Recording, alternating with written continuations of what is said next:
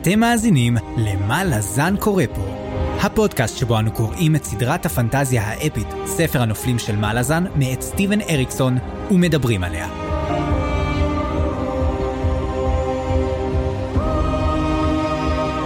אני צפריר, ואני חיים. והיום פרק מספר 43, שבו אנחנו הולכים לדבר על פרקים 24 עד האפילוג, ונסיים את החלק הרביעי גאות חצות, וגם את הספר גאות חצות, הספר החמישי בסדרה. וואי וואי וואי, מי היה מאמין? מי היה מאמין שנגיע למקום הזה, לזמן הזה, אה, באמצע חג החנוכה, לסיים את הספר החמישי, איזה יופי. וזה פרק חגיגי, סיום עונה, מצטרף אלינו פה אורח חביב בשם יניב, אתם בטח כולם זוכרים את יניב, הוא התארח פעם וכבר בפרק אחד. ויניב, אולי תציג את עצמך, תגיד איזה מילה אחת או שתיים. אני יניב. אה, וואו, תשמעו, קודם כל, כל מי שנמצא בקבוצה יודע שאני מעריץ שרוף של הסדרה הזו, ובאמת, בעיניי זה התוכן הכי טוב ש, ש, שאי פעם צרכתי, וזה פשוט מדהים, והספר הזה אה, מתחיל בצורה כל כך לא קשורה לשום דבר, ותוך כדי אנחנו... אני, אני פשוט התאהבתי בספר הזה מחדש, בקריאה שלו. חלק לא קטן ממנו זכרתי, אבל חלקים מאוד גדולים גם לא זכרתי, ופשוט, וואו. אבל uh, בואו נתחיל. אז אנחנו נגיד uh, בסוף אולי נשאל uh, איפה הספר הזה ממוקם כרגע מצד הספרים שעד כה קראנו, אבל נגיע לזה בסוף, אז תישארו איתנו. ולפני זה אולי נעשה איזשהו תקציר קצר, כי אני כבר לא זוכר כלום, אבל, אבל אני אומר את זה ועכשיו אני נזכר שאני אמור לעשות את התקציר, אז איך נעשה את זה צפריר? אז נעשה את זה ככה. תשמע, האמת חיים וגם יניב, אני כבר לא זוכר מה קרה שבוע שעבר, אז בוא תספר לנו חיים, מה, מה קרה? בבקשה. בפרקים הקודמים של מה לזן קורה פה. מרגישים את זה באוויר? זה מריח כמו... כמו קונברג'נס של סוף ספר. ואם זה לא זה, אז בשביל מה הערנו פוקרו לסייל מקברו? או זימנו רודנים מממלכת השדים שהם בכלל גנגסטרים מניו יורק? או תכננו הפיכה כלכלית מתוחכמת לאימפריה שהולכת להיות מושמדת בכל מקרה? או הרגנו בית הזב רק כדי שיקום במקומו מאחז מוות חדש. או הרגנו קיסר לפחות שלוש פעמים, ושלחנו אותו לנפוש באי מבודד שלא בטוח קיים בכלל. או שדדנו אחוזה של רוצח סדרתי בעזרת אחיו המנוח, שהוא ערפד עכשיו.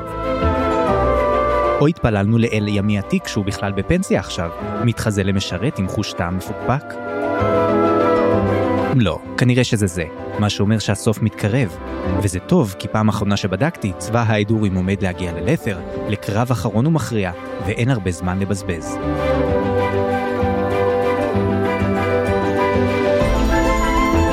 ואם כבר מדברים על זמן, זמן זה עניין חשוב.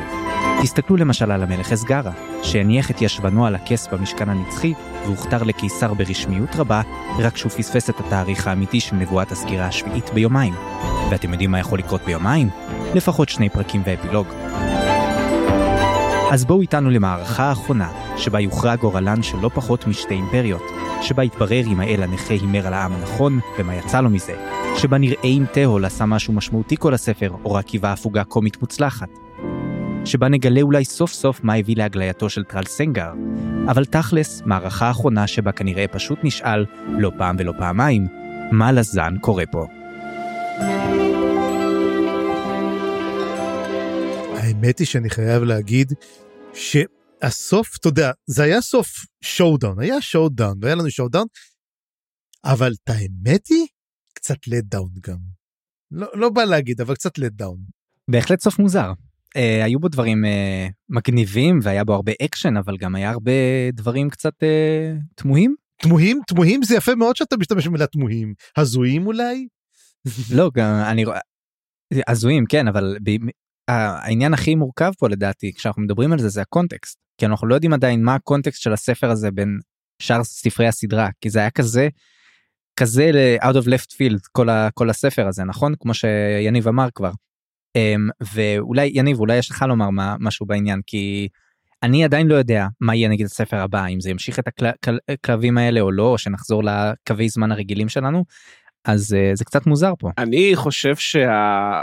תראה כשהתחלנו את הספר אמרנו טוב אריקסון עושה פה וואחד מהלך, הוא לוקח את הד... איזושהי דמות אה, שולית, לא מאוד מרכזית מהספר הקודם, ועכשיו הוא בונה לנו ספר שלם, וסוף סוף אנחנו נגלה לא רק מה לזן קורה פה, אלא גם למה טרל הגיע לאן שהוא הגיע בתחילת הספר הרביעי.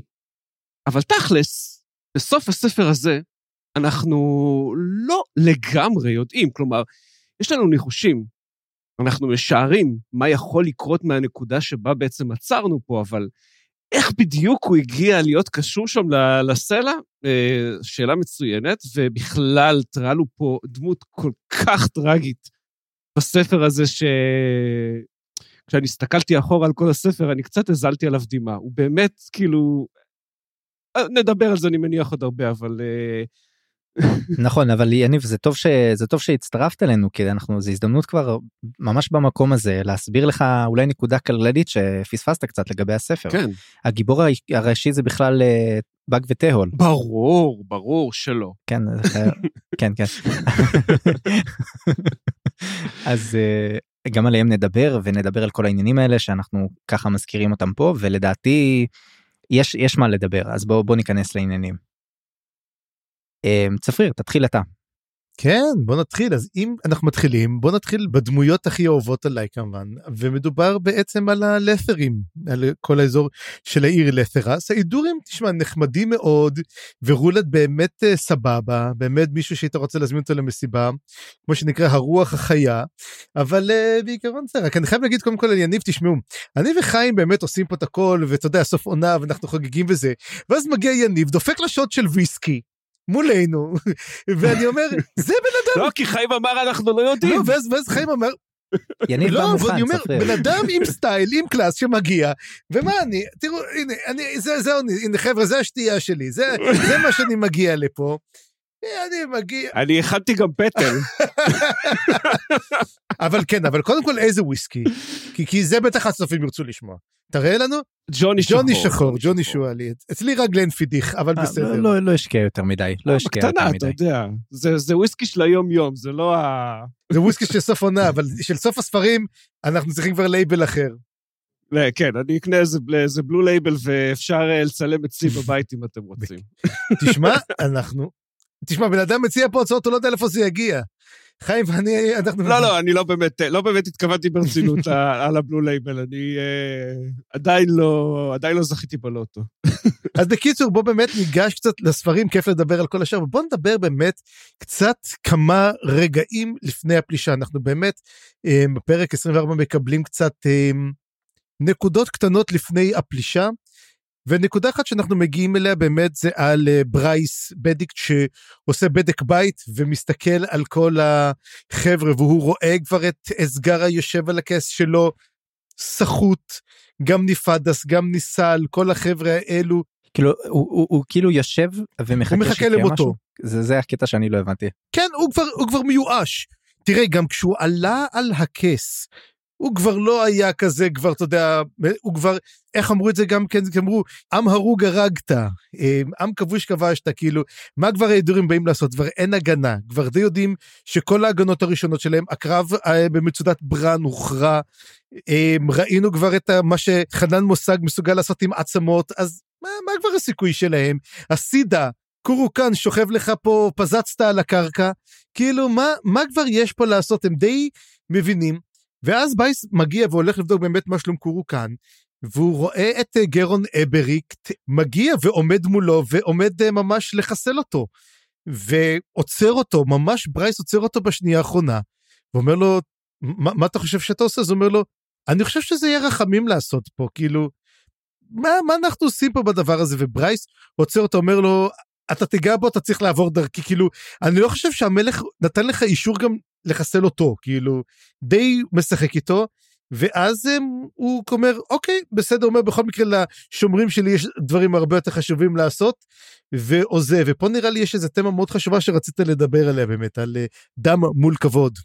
כן אנחנו רואים את זה בכמה נקודות פה והתמות של האחים שנגענו בהם לכל אורך הספר במיוחד בקטע הזה של ברייס שתוהה לעצמו אם הוא הולך להציל בעצם את אח שלו את תיאול או לא וכרגע יש לו, אין לו ברירה כל כך, הוא נאלץ להישאר עם המלך, להגן עליו, והתפקיד שלו, הוא הולך יותר עמוק מזה, התפקיד שלו זה בעצם להקריב את חייו. זאת אומרת אין סיכוי שברייס ימות לפני שהמלך מת. סליחה, אין סיכוי שהמלך ימות לפני שברייס מת ועשה הכל כדי להגן עליו. והם קראו לזה דם מול כבוד, ואני חושב שזה תמה מאוד מעניינת, ומעניין אם גם אתם ראיתם אותה ב- לאורך הפרקים האלה. אני פחות, אני חייב להגיד. אני מודה שגם אני. יש אותה גם לטרל בעצם. טרל בעצם כל הזמן שואל את עצמו אם הוא רוצה לעזור לאח, לאחים שלו או לא. כי בהרבה מהפעמים הוא לא מסכים איתם. יש ביניהם חלוקת דעות כל כך גדולה ובסוף אנחנו רואים שטרל כן מחליט ללכת עם האחים שלו. שזה הייתה, זה היה טוויסט מאוד מעניין אבל זה בדיוק הנקודה אני חושב שטרל למרות מה שחשבנו טרל בחר דם וברייס בחר כבוד. וראינו איפה כל אחד מהם הביא את זה זאת אומרת גם הבחירות של טהול וגם הבחירה של ברייס מובילות אותם לאותו מקום כאילו זה משנה בעצם אתה יודע הנה הנה הנה שאלה טראגית יש לך שתי בחירות שתי הבחירות מובילות אותך בסופו של דבר לאותו סיום גרוע. זה משנה הבחירה שלך היא באמת שינתה משהו? הבחירה אולי בסופו של דבר לא תמיד חשובה אבל השאלה עצמה כן. תראה אני, אני חייב להגיד בוא אנחנו באמת נתקדם קצת באמת כל הסיפור פה באמת mm-hmm. שאני חייב להגיד פה לפני שאני קצת אמשיך זה שקרו המון המון דברים שלא ציפיתי להם. זאת אומרת היו המון דברים שהסתיימו באנטי קליימקס או ציפית לאיזה קרב גדול ולא קיבלת אותו. ואם מישהו מת אז הוא מת לא כפי שציפית ואם מישהו חי אתה צית למה הוא חי או המון המון דברים כאלו אתה יודע שאיזה מין אתה יודע כאילו הוא בנה לך ציפיות ציפיות ציפיות ציפיות ובסוף ריסק לך אותן אחת אחרי השנייה. קצת ג'ורג' מרטיני כזה אבל אנחנו נדבר על זה אבל באמת בוא נתחיל באמת נמשיך ביום נוסף בחייו של באג. שבאג יושב כמובן איפה? על הגג של תה הול ויושב מסתכל ורואה את הצבא ההידורי כבר ממש ממש עומד להיכנס. והוא מבחין בצייר. וזה קטע שאתה יודע כמובן גם כתבת את זה ואני מס, מסכים. הוא מזכיר מאוד את אותו צייר שיושב ואתה יודע מדבר על הציור ויש לו את המבקר שלו שנמצא כל הזמן לידו ואומר לו אה זה לא טוב כמו הציור הקודם שלך ודברים אלו. אבל פה אין מבקר יש פה פשוט צייר שמצייר את הפלישה ואז הוא אומר וואו תראה זה, את הפלישה והייתי צריך יותר קנבסים ותראה אני אפילו מצייר את זה הוא אפילו מדבר עשיתי את זה כפורטרט ולא כלנדסקייפ כדי לתפוס את כל הצבא הגדול הזה ו... ממש באג מאוד מתלהב, אומר וואו תשמע באמת ציור טוב כזה אבל uh, כאילו למה אתה מצייר? כאילו אנחנו הולכים למות ואתה מצייר את זה. לא זה לדורות הבאים איך הולכים לאהוב אותי איך הולכים להעריך אותי. וזה עוד פעם המשחק של אריקסון על אומנות. כאילו האם יש ערך לאומנות? אה, והוא ממש מחדיר את זה עמוק אתה יודע על כל התמונות האלו והאם אני אכניס בדיעבד דמויות שלא היו רק בגלל שזה יותר מעניין או יותר טוב? והאם השאלה גם האם אומנות באמת יכולה לתאר מציאות. אמ, זו שאלה מאוד מאוד מעניינת שאני נתקלתי דווקא בלימודי הקולנוע. כי אתה רואה למשל סרטים, אתה רואה סרט כמו רשימת שינדלר, הוא באמת נכון אה, היסטורית? האם בן אדם שיראה אותו בעתיד אחרי שכבר הרבה שנים, אני אאמין שזאת האמת ההיסטורית או לא האמת ההיסטורית? וזה גם כן קשור לאומנות הפלסטית. אני רואה ציור למשל נפוליאון מזעיק את חיל וקרבן ימין, באמת נפוליאון, לא שסתר איזה 50 קילומטר אחורה ורק אמר יאללה יאללה לכו. את, אתם זוכרים את הצייר מהספר השלישי, כן? כן, כן, זה מה שצפרי אמר, הוא עם הצפרדע, כן. אוקיי, לא, אני, אני רק, רק רוצה לוודא ש, שאנחנו אה, באותו עמוד. אבל אנחנו יכולים להסכים שזה לא אותו צייר, נכון? לא. רק מזכיר אותו. לא, לא. לא, הוא צייר שמתלווה לצבא מלזני כבר, אין, אין לו קשר לצבא הזה. לפחות, תראה, לא שיש צייר אחד בכל העולם של מלזן, כן? לא, וזה מה שיפה, אני חושב, כמו שאמרת, אריקסון משתמש בעוד פעם בעניין הזה, אבל גם אה, זה משמש פה כדרך בשבילנו לראות את הצבאות ההדורים איך שהם נכנסים לעיר או כמעט נכנסים לעיר וזה דרך כל כך מגניבה להסביר את זה כי אחרת הוא היה יכול פשוט לכתוב את זה כמספר יודע הכל mm-hmm. במקום בתור דיאלוג ובתור דיאלוג זה מה זה יותר כיף. כן אבל אתה יודע עוד דבר אחד גם שצריך לזכור בעצם לנושא הזה זה גם כן תמה שאריקסון מאוד מסביר אותה על סיפורים שהופכים לאגדות שהופכים אתה יודע ואנחנו חיים את האגדות כי אם אתה זוכר ספר שני המסע של קולטיין אנחנו חווינו את המסע של קולטיין את הגול נפש והספר פתאום הרביעי והשלישי והרביעי אנחנו מתחילים לשמוע על העדים שזה בספר רביעי בכלל יש את האגדה כבר האגדה קורמת עור וגידים עד כדי כך שהאגדה מקבלת ממשות. וגם פה פתאום אנחנו רואים את המתקפה לת'רס. אנחנו, היא גם כן תהפוך לאגדה. ותראה את האנשים שכאילו עושים את זה, ואז אנחנו נגיע בטח לספר העשירי, וכל זה יהיה אגדה, כל הסיפורים שעברנו, כל היסטוריה, ומה אנחנו נזכור? נזכור, אתה יודע, את הדברים קטנים פה ושם, נזכור את הציורים שיהיו לנו, שיזכירו לנו מה שבאמת קרה. ויש פה משהו באמת על אה, לספר סיפור, ואני מאוד מאוד התרשמתי מהנקודה הזאת. אז אוקיי, ונמשיך הלאה, כמה אני מברבר, פרק אחרון, כל הרגשנות יוצאת ממני. זה הזמן שלך, צפריר, תברבר, זה הזמן. יאה! ומה שאנחנו ממשיכים הלאה זה בעצם אה, באג הולך והוא נפגש עם טורדל בריזד, וגם כן הם, הם מדברים ביניהם קצת, והוא אומר לו, תגיד לי, מה אתה הולך להיות בעצם הפעם? אתה הולך עוד פעם לדחוף או לא לדחוף? אז הוא אומר לו, אני מקווה מאוד להיות רק עד, אבל זה לא בדיוק נכון. עכשיו, טורוטל בריזר מה שכן אומר, הוא אומר לו, אתה נתון לכוחות של הפוש והפול. הוא מדבר על זה איתו, וזה מאוד הזכיר לי את מי? את אופון. שגם כן יש לו את היכולת של הפול והפוש. אז האם יש קשר בין הארנט לבין אופון? האם אופון הוא בעצם הגבר של זה, הוא האישה? כי תזכור, הרי אופון זה התאומים. וגם טורטל בריזרדו מין, מין דו-מיני, גם גבר, גם אישה. האם זה אופון פשוט בצד אחר של העולם? לא, לא חשבתי על זה, אבל אפשר לומר בפשטות שהם גם שניהם הם unaligned. וגם, אגב, push and pull זה ה... או במילים אחרות push and pull זה המילים שאיתם נפתח, נפתחת הסדרה. בדיוק ויש יש לזה סיבה יש לזה לגמרי סיבה בעצם האם אנחנו בפוקוס רוק או שבאמת יש איזושהי סיבה לה, להיותנו כאן לפתוח את ספר הנופלים ולהתאבל או שבעצם אתה יודע איך אני אומר בחירה חופשית או שהכל נתון כבר מראש. ובאמת טורות על ברזרדו באמת אומר אני מנסה לשמור פה אתה יודע על להיות עד אנחנו נראה בצורה טראגית מאוד שהוא. אתה יודע מה אני לא בטוח אם כן או לא. נדבר על זה. ואז אה, בעצם מגיע המין טוויסט שאני לא יודע אם הוא טוויסט או שהוא ass pull כמו שנקרא שאז אה, מגיע השורק אלעל ואתה יודע מגיע הצוות שהיא שכרה אותו ומי הצוות ששכרה אותו? זה משמר הארגמן ולא היה לזה ציפייה אתה יודע נכון? היא לא אמרה יש לי איזה צוות שאני שכרתי ואני מתכוונת והם לא מגיעים והם עושים לי בלאגנים לא פתאום היא מגיעה עם כולם זה קצת היה מין כזה מין היי בוא, נש... בוא נעשה מין arc welding כזה. לא אבל זה זה קודם כל זה ממש יפה אה, זה מאפשר הרבה דברים בהמשך אבל אני מסכים איתך שזה היה קצת מפתיע. אבל כן קיבלנו לזה קצת את הרמזים את האמירות של הכלאח אריאד שהיא רוצה לעשות בעצם אה, קריירה פירטית, חדשה של כן. שוד, אה, להיות שודדת ים ו, וגם מה שכמובן אמרו איירון ברס והחבר'ה אבל בסוף כן זה קצת קצת היה מוזר כזה, כן. כן. ואז בסופו של דבר, הם, אחרי שהם מגיעים, אז הם מקבלים משימה חדשה, לחסל את החמשת אלי הטובלקאי, את הסנגלר, איך קראו להם? סגלור, אבל לפני זה לא, לפני זה מקבלים דווקא משימה להרוג את הפק. נכון, נכון, נכון, אתה רואה, אתה רואה, כל כך הרבה דברים היו שם, אז הם מקבלים בעצם להרוג את הפק, כן. ובעצם, כן. זה מוביל אותנו באמת לפלישה. שהפלישה מתחילה אנחנו מקבלים אותה מנקודת מבט של הג'ק ושל בנגה וכל החבר'ה הטובים ואנחנו מבינים שהג'ק מעולם לא באו לשתף פעולה עם ההידור והם אומרים אנחנו רוצים את המס... אנחנו רוצים בעצם להקים את האימפריה שלנו. אותה אימפריה סול טייקן ובנגה יישב כמובן על הכס הר... ו... אבל מי שיהיה להם יהיה את האל שלהם את הפק הלהק ש... שהוא כנראה נקבר איפשהו ב... בבית העזס והמטרה שלהם הוא להחזיר אותו לשלטון. שראינו אותו כבר. איפה ראינו אותו? זה מי ש... היה אותו נכון? כשבאג נכנס למקדש, כן. כן. אבל שם הוא לא, הוא, אבל הוא נראה כזה נחמד, הוא לא נראה איזה משהו בעייתי. לא, הוא נראה כמו הרבה זאבים, ובאג אמר לו אל תצא מפה, ואני חושב שהוא בא לשם אחרי שהוא כבר הרג כל מיני אנשים. אז אתה יודע מה שעדיין לא גילינו? מי הרג 3,000 אנשים בשנה אחת?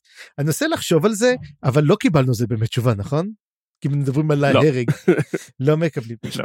ואז בעצם הג'קים הולכים לעשות את זה, והם הולכים, ובעצם אנחנו מקבלים um, את הנקודה um, מנקודת המבט גם כן של um, איירון בר, אבל זה אנחנו נדבר בהמשך, ובינתיים מורוך נבס, בוא נגיד אותו צ'מפיון, אם הצ'מפיון של הנסיך קווילס היה מורוך נבס, הבנו שהוא שרד. ולא רק שהוא שרד אחרי קווילס, הוא ברח גם. מה שמראה שלמורק נבס יש לו הזדמנות אחרונה באמת אה, להציל את עצמו ואת הכבוד שלו, והוא קורא לקרב מול רולד, שהוא נמצא על גשר, ואומר לו, אתה לא תעבור ה... עושה לו, עושה לו את הגנדף you shall not pass, ועושה איתו קרב, ונלחם איתו, ותוך כדי זה שהם נלחמים, הם הורגים אחד את השני. ו... קלאסי. רק שלאחד מהם זה יותר בעייתי מהשני. כן, הקטע שמורח נבס לא ידע את זה, וזה טרגי פה, שחושב, אני עשיתי את עצמי, אבל לא, אתה יודע, מה שהורג אותך רק הופך אותך לחזק יותר. וזאת בדיוק הבעיה של רולד. literally. ובדיוק, ואז רולד מתעורר וצורח, אתה יודע, צורח, צורח, אומרים, טוב, תביאו את אודינס. אבל אודינס כבר לא פה. וזאת הייתה הפתעה, כי הוויבל משתלט באותו רגע לדינס ואומר לו, יאללה אודורופ לבית האזת'. ואודינס עובר את כל האזור הזה, אנחנו נדבר על זה יותר מאוחר קצת, נכון? כן. ואודינס נעלם, ואז אורוס ישר אומרת, אודינס בוגד, כאילו, ישר בוא נגיד בוגד, למה לא? כאילו, כאילו הוא אחראי לכל הדברים האלו. אתה יודע, זה רק מראה שכם הם לא לוקחים אחריות עליהם, ואף אחד לא מצליח להוציא את רולד מתוך הטירוף שלו, והטירוף מתחיל להשתלט עליו, מתפשט עליו, ולמעשה אף אחד לא מצליח להחזיר את רולד. רולד כבר לא הופך להיות אותו, אתה יודע, בן אדם שכבר אפשר לדבר איתו, עדור שאפשר לדבר איתו, אתה יודע, לשוחח איתו, הוא השתגע לגמרי. החוסר הם, הגעה הזה של הם, אודינס מעביר אותו צד אחד מעבר. ופה ברגע שזה קורה גם כן אנחנו מגיעים לנקודה אחת של גרון אבריקט שבזמן שכל זה קורה מעיין פשוט נמלטת, היא לוקחת את הסכין שהיא מצאה, היא גונבת אותו מאודינס והיא פשוט בורחת לה. ואז כשהיא בורחת, מי רואה אותה כמובן? גרון אבריקט. וגרון אבריקט אומר, יאללה, קדימה, בוא נלך לחסל אותה. ובדיוק כשהוא רואה את הדבר הזה, מי מגיע גם לאזור הזה? תהול בדיק, כאילו מה הוא עושה שם? אה, למה? כי מעיין רצה אליו. מעיין רצה לתיאול בדק, ותיאול בדק בא לתפוס אותה, להגיד לה, בואי, בוא אני אעזור לך, אבל מתברר שברגע שהיא רואה אותו, היא נכנסת להיסטריה ופשוט נועצת את הסכין בלב שלה. הסכין של מי, דרך אגב? של אודי אנס. כאילו, אני אומר, אם זה לא היה טרגי, זה פשוט היה הופך להיות קומדיה של טעויות מאוד מאוד משעשעת. אבל כמובן שזה לא, ואז תיאול מנסה אולי לטפל בה, אבל גרון רואה בעצם את כל הדברים האלו ואומר, חבר'ה, אמ, קורעים אותו במכות ומתחילים פשוט לבעוט בו ולרסק אותו במכות, ואם אני לא טועה זה אה, בידיק, נכון? שני הבנים לי של בידיק עושים את זה. אני פשוט מתבולבל קצת, כי אני חשבתי שההדורים מרביצים מכות לתיאול. נכון, ההדורים שרודפים, נכון, לא, לא גרון. לא אלה של גרון. אלו של גרון רודפים אחריהם, הם מוצאים עוד את השני אחים לבית בידיק. איך קוראים לזה? שני האחים שלו? בון. בון, כן, בידיק, בידיק בון ואח, ואח שלו. והם רודפים אחריהם, וברגע שהם רואים את מעיין נופלת, כי היא בורחת מגרון אבריקט, הם פוגשים את תהול. כי הם רואים אותה והיא בורחת, הם רודפים אחריהם, יש איזה בלה, ואז מגיעים כולם ונותנים לו בעיטות פשוט. ואז מגיע אותו בחור בשם אה, צ'לס, שהוא איזה מין איזה נווד שעזר לו לגרון, לתהול, תהול, אה, תהול עזר לו פעם, והוא מגן עליו, והוא למעשה מציל את חייו, כי בזמן שבועטים בו, הם פשוט בועטים לו בראש ומרסקים לו את הגולגולת, מצילים אותו גם כן. וגם, אה, וגם השומר שלו. אה, גם השומרים שלו נרצחים על ידי גרון אבריקט, גם כן. הייתה פשוט סצנה נוראית, אני, אני, אתה יודע, קראתי, קראתי ונקרעתי ממה שקורה שם לתהול, כי, כי זה פשוט היה קשה כל כך לקרוא את זה. כי זה הכי, כאילו, האיש התמים, אה, אני הולך ברחוב, אוי, מישהי פה מתאבדת לי מול העיניים, ואז באים, דופקים לי מכות, כאילו... וכאילו כן. כאילו לא חששתי באמת לחייו, היה ברור לי שאריקסון לא ייפטר ממנו כל כך בקלות, אבל זה היה, זה היה קשה לקרוא. כן, הוא כאילו, זה לא מישהו שאתה מצפה שזה יקרה לו משהו כזה. גם צריך לזכור שטהול הוא לא לוחם, מכל האחים, מכל הדמות שאתה אומר, אוקיי, הם יכולים, אתה יודע, כן, hold them safe in a fight. אתה יודע, אוקיי, הוא לא יודע להילחם, הוא לא יודע להילחם. הוא פשוט חוטף מכות ומגן על עצמו, אין לו דרך אחרת לעשות, ואתה אומר לך, אוי, מה קורה? וגם כן... אה... שכחת גם את העניין עם הול. לא, לא, לא, לא שכחנו את זה, זה יהיה בהמשך, עם... זה, 아, זה, אוקיי. זה בהמשך, נכון? אוקיי. לא, זה קורה ממש, ממש פה. זה קורה במקביל, ומה שקורה הוא ש... זה לא, אה, זה לא כרונולוגי, רק אני... כן, זה לא כרונולוגי. אנחנו מדברים על האלק, אני לא... ולא לא בטוח שהכל גם רשמתי. אז בוא נדבר באמת כן. את תחילת הטרגדיות ואת הקורבנות הראשונים כבר של זה. אז מעיין, אה, המכורה לסמים בהיריון, כבר מתאבדת עם הסכין של אודינס, מה שנקרא ויקטם נאמבר 1. והנה בעצם ויקטם נאמבר 2, מי שמגיע זה דווקא מי שבאותו רגע כבר אומר, לכו תרדפו לכם מעיין, ואז מגיע מישהו ותופס אותו, זה גרון אבריקט, שהוא הקורבן, שהוא מחוסל, ועל ידי מי הוא מחוסל? על ידי דמות שאני כבר, דרך אגב, הזהרתי לגביה, ומי זה? אן, אותו טיפוס שבעצם תהול, סליחה, באג, טיפל בסבתא שלו, החצי, אמ, חצי טרפנל, חצי, אמ, חצי חצי נרק, נרק. הוא מגיע פשוט והורג אותו, בקלות. והנרקים פה פתאום עושים טבח. וזה מהלך שאני לא ראיתי אותו מגיע, כי הקורבן הראשון זה גרון אבריקט, הקורבן השני זה הל בדיקט, שמגיעים אליו מאחור ואומרים לו, אתה החלטת ללכת לצד האחר, וזאת בגידה, ודוקרים אותו מאחור והורגים את הל בדיקט. סליחה, אנטי קליימקס?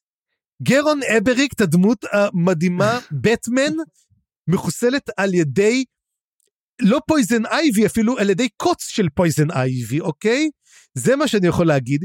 והל בדיקט, הלוחם הגדול, על ידי רובין מסדרת הטלוויזיה, תבין, זה עד כדי כך, זה הדמויות, מן הנרקים פתאום מגיעים, הופכים להיות bad asses, אתם, על הגיע, אנחנו שופטים אותך ומוציאים אותך להורג. ובדיוק, דרך אגב, הל רואה את באג שמרביצים לו מכות והוא בא לעזור לו. זה בדיוק הייתה הנקודה. ו... הוא לא יודע, אגב, שזה הוא. הוא לא... הוא לא... כן. הוא לא ידע שזה הוא, הוא ראה פשוט שמרביצים למישהו והוא בא לעזור לו. כן. אני חייב אבל להגיד משהו על, גם על המוות של מעיין וגם על המוות של הל. זה, בעיניי לפחות, הם היו דמויות לא מאוד חשובות. וגם המוות שלהם בסופו של דבר היה אה, נורא נורא סתמי, והוא די התאים לאי החשיבות שלהם בתוך העלילה של הספר. זה בעיניי לפחות. הם היו חשובים בשביל דמויות אחרות, אני חושב שהמוות שלהם היה לו משמעות בגלל זה. יכול להיות, כן. אה, הל בגלל סרן פדק, כן. וגם בגלל תהול, גם תהול, לא לשכוח. וגם בגלל תיאול, כן, החיבור ביניהם, ומעיין בגלל פיר, שאנחנו נראה אותו לרגע כזה גם אה, מתחבר לקטע הזה. המוות של מעיין הוא מה שגורם לפיר בתכלס לעשות את הבחירה שלו שתוביל אותנו כמובן לספר הבא. אז בוא באמת נעבור אה, קצת אליך חיים ולמשמר ארגמן ולשואודן הגדול לפני שאנחנו נחזור ונמשיך קצת את אה, רשימת הנקטלים שלנו שהיא רק צומח, רק עולה, עולה ועולה.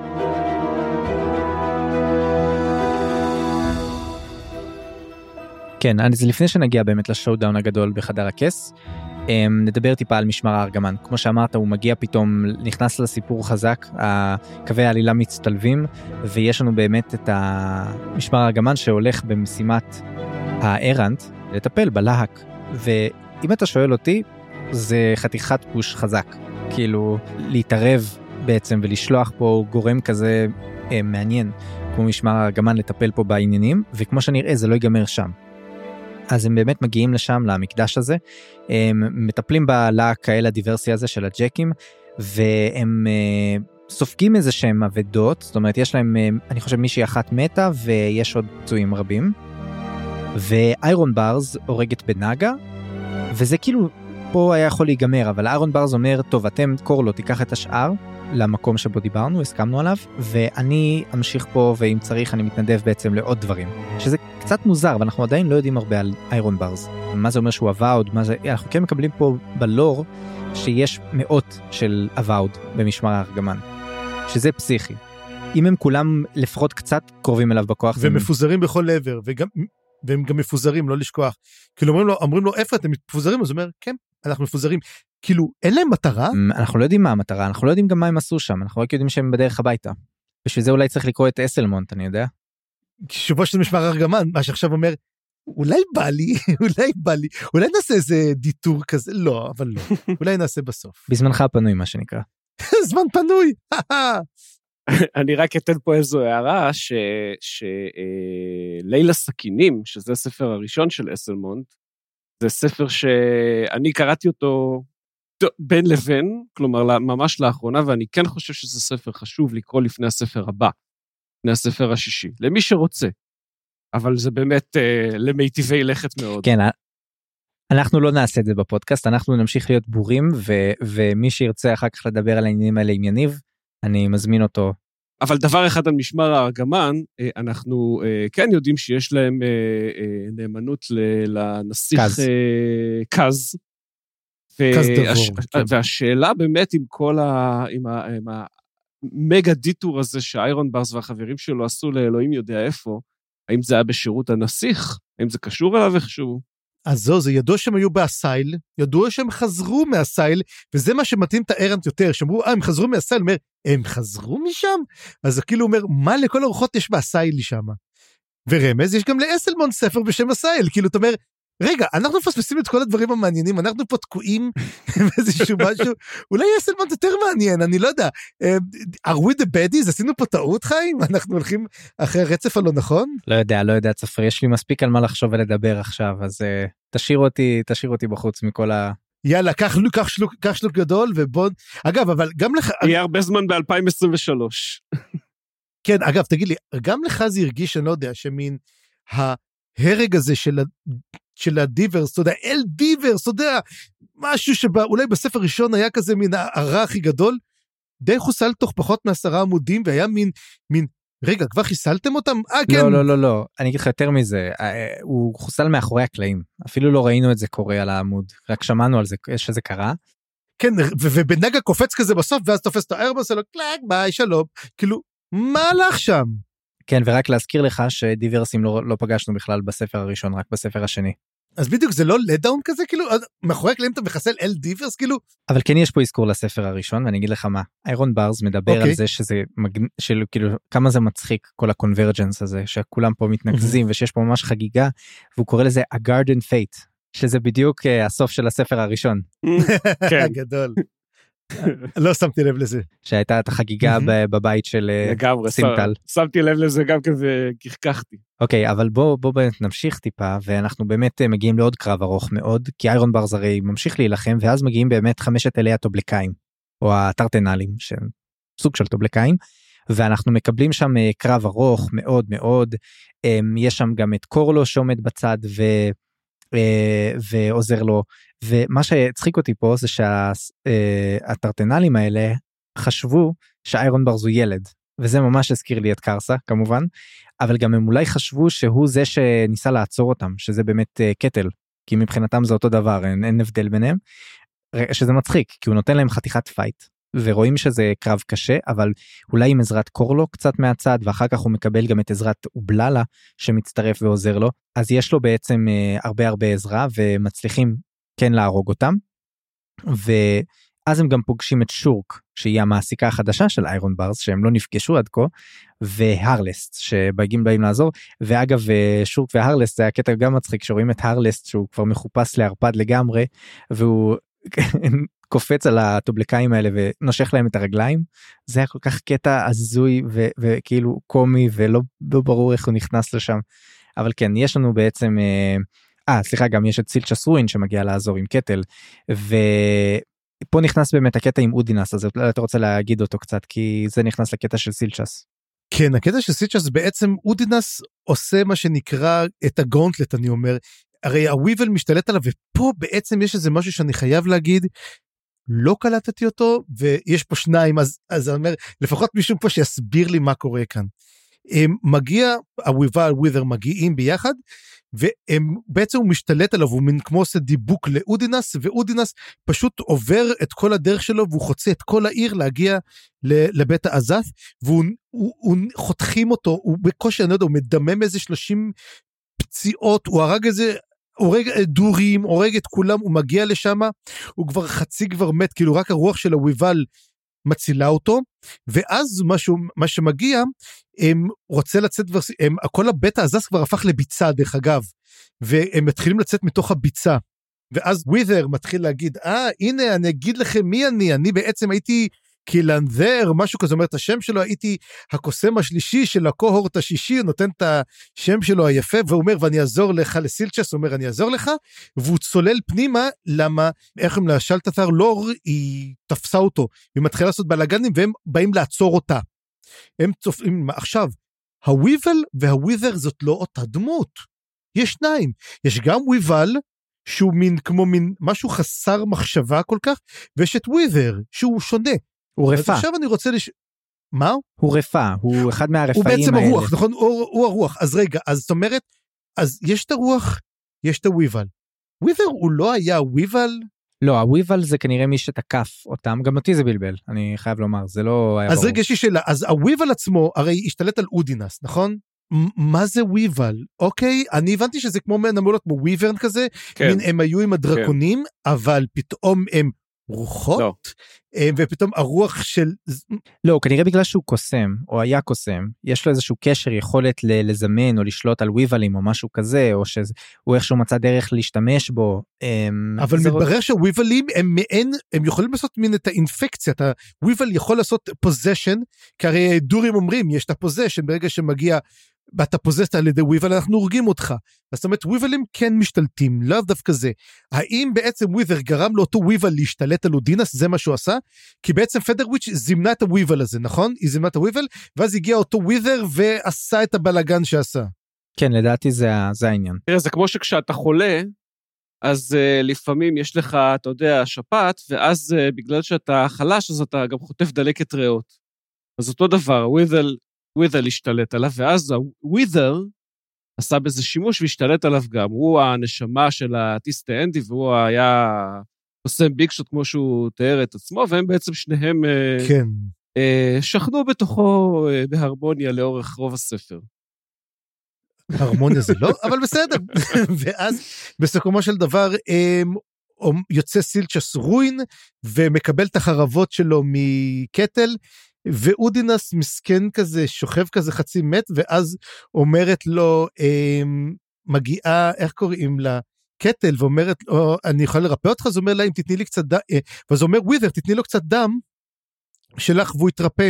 ואז אומרת לו גם אתה רוצה ואז הוא עושה לה אל תפתה אותי יודע, הרגשתי כמו גנדלף כזה, שהוא רוצה לתת לו את הטבעת, do not tempt me, את הדבר הזה, ואודינס מתרפא, כן, זה היה מין... עכשיו, למה דם של קטל מרפא?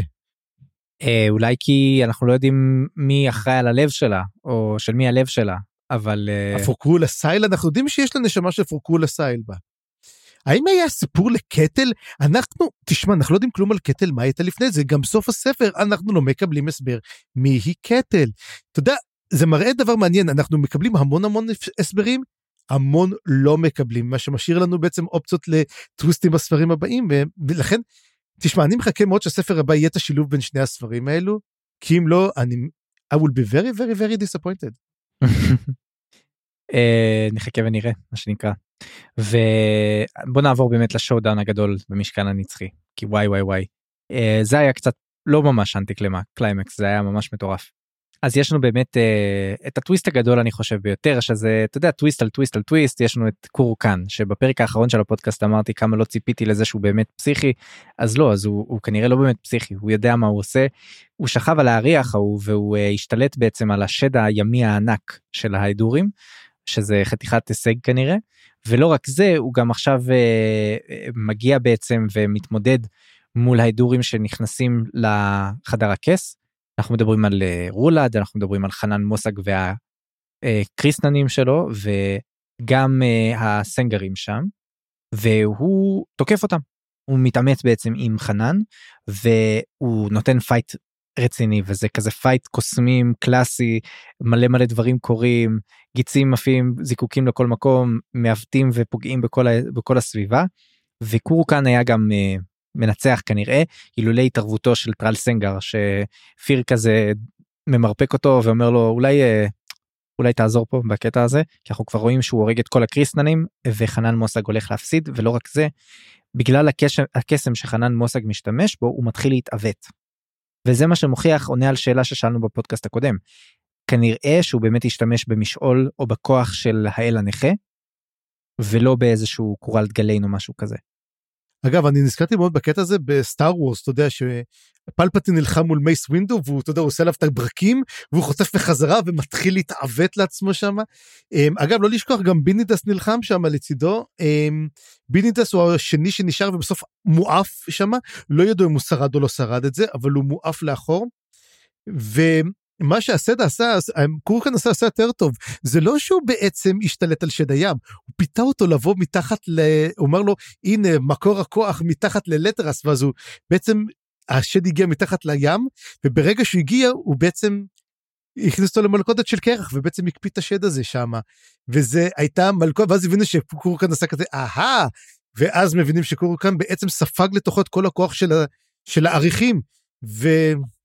טרל, אני מעולם לא הייתי כל כך... אה, אתה יודע, גם טרל עושה את זה, הוא עושה את זה ממש בחוסר רצון. הוא מבין שהוא עושה את המעשה הלא נכון, אבל כמו שהוא בוחר, הוא בוחר בדם. אמ, ולא בכבוד, הוא לא הלך לעשות את הדבר הנכון. למרות שדרך אגב, אמרו גם כן שאם קורקן היה ממשיך כבר היה משמיד את כל ההדורים. הוא היה עד כדי כך חזק. עכשיו, שימו רק לב שקורקן לא עשה את זה לבד. זה היה אה, קו-פרודוקציה משולשת.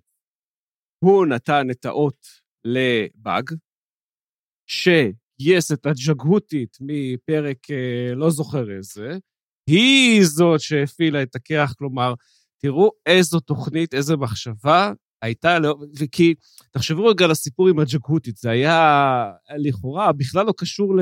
כאילו, מה הקשר שלה? ופתאום, בשנייה אחת הוא קשר לנו את כל הקצוות האלה כל כך יפה.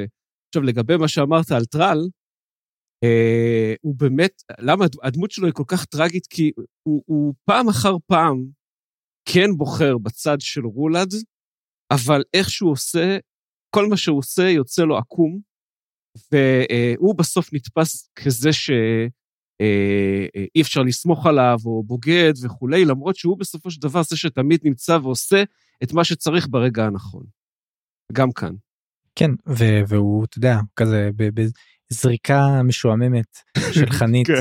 מצליח להשמיד את קורקן וזה כזה מטורף הדבר הזה אבל אם מי שחיפש זיקוקים ופירוטכניקה וזה לפרק האחרון אז נראה לי שהוא קיבל את זה כאן לא? לגמרי. כן.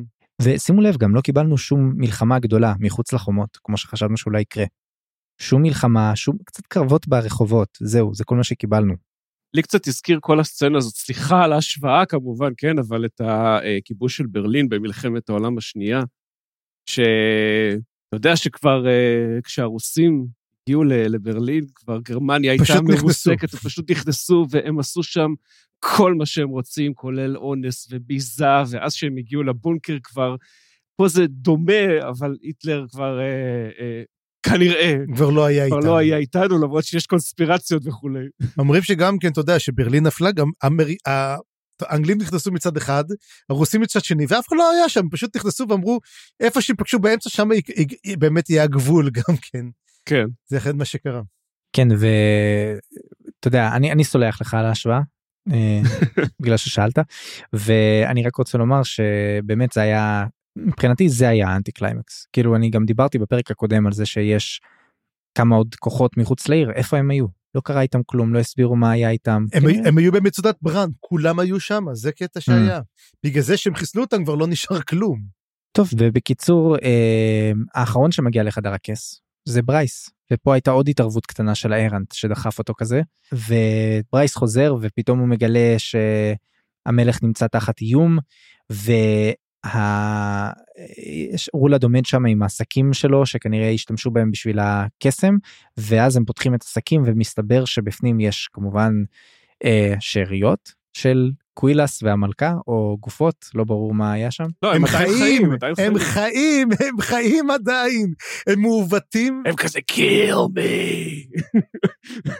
כן, רובוקופ. ראיתם את רובוקופ הראשון כן, מ-87? אגב, אני הייתי בן 10, ואיכשהו לא יודע למה נתנו לי להיכנס לראות את הסרט הזה בקולנוע.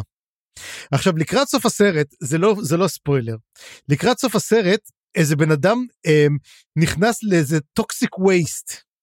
רובוקופ מכניס אותו, וכשהוא יוצא משם, הוא יוצא כמו קווילס. זה הדבר היחיד, הוא יוצא כזה מעוות, כזה, אה, כולו נוזל כזה. אגב, אני ממליץ לך לראות, כי זה באמת כמו שאני דמיינתי את חנן מוסג, את אחד מהיצורים המעוותים. אגב, בכלל, חבר'ה, מי שלא ראה אף פעם, מי שלא ראה אף פעם רובוקופ, לראות רובוקופ, הראשון, לא את החידוש, את הראשון, זהו.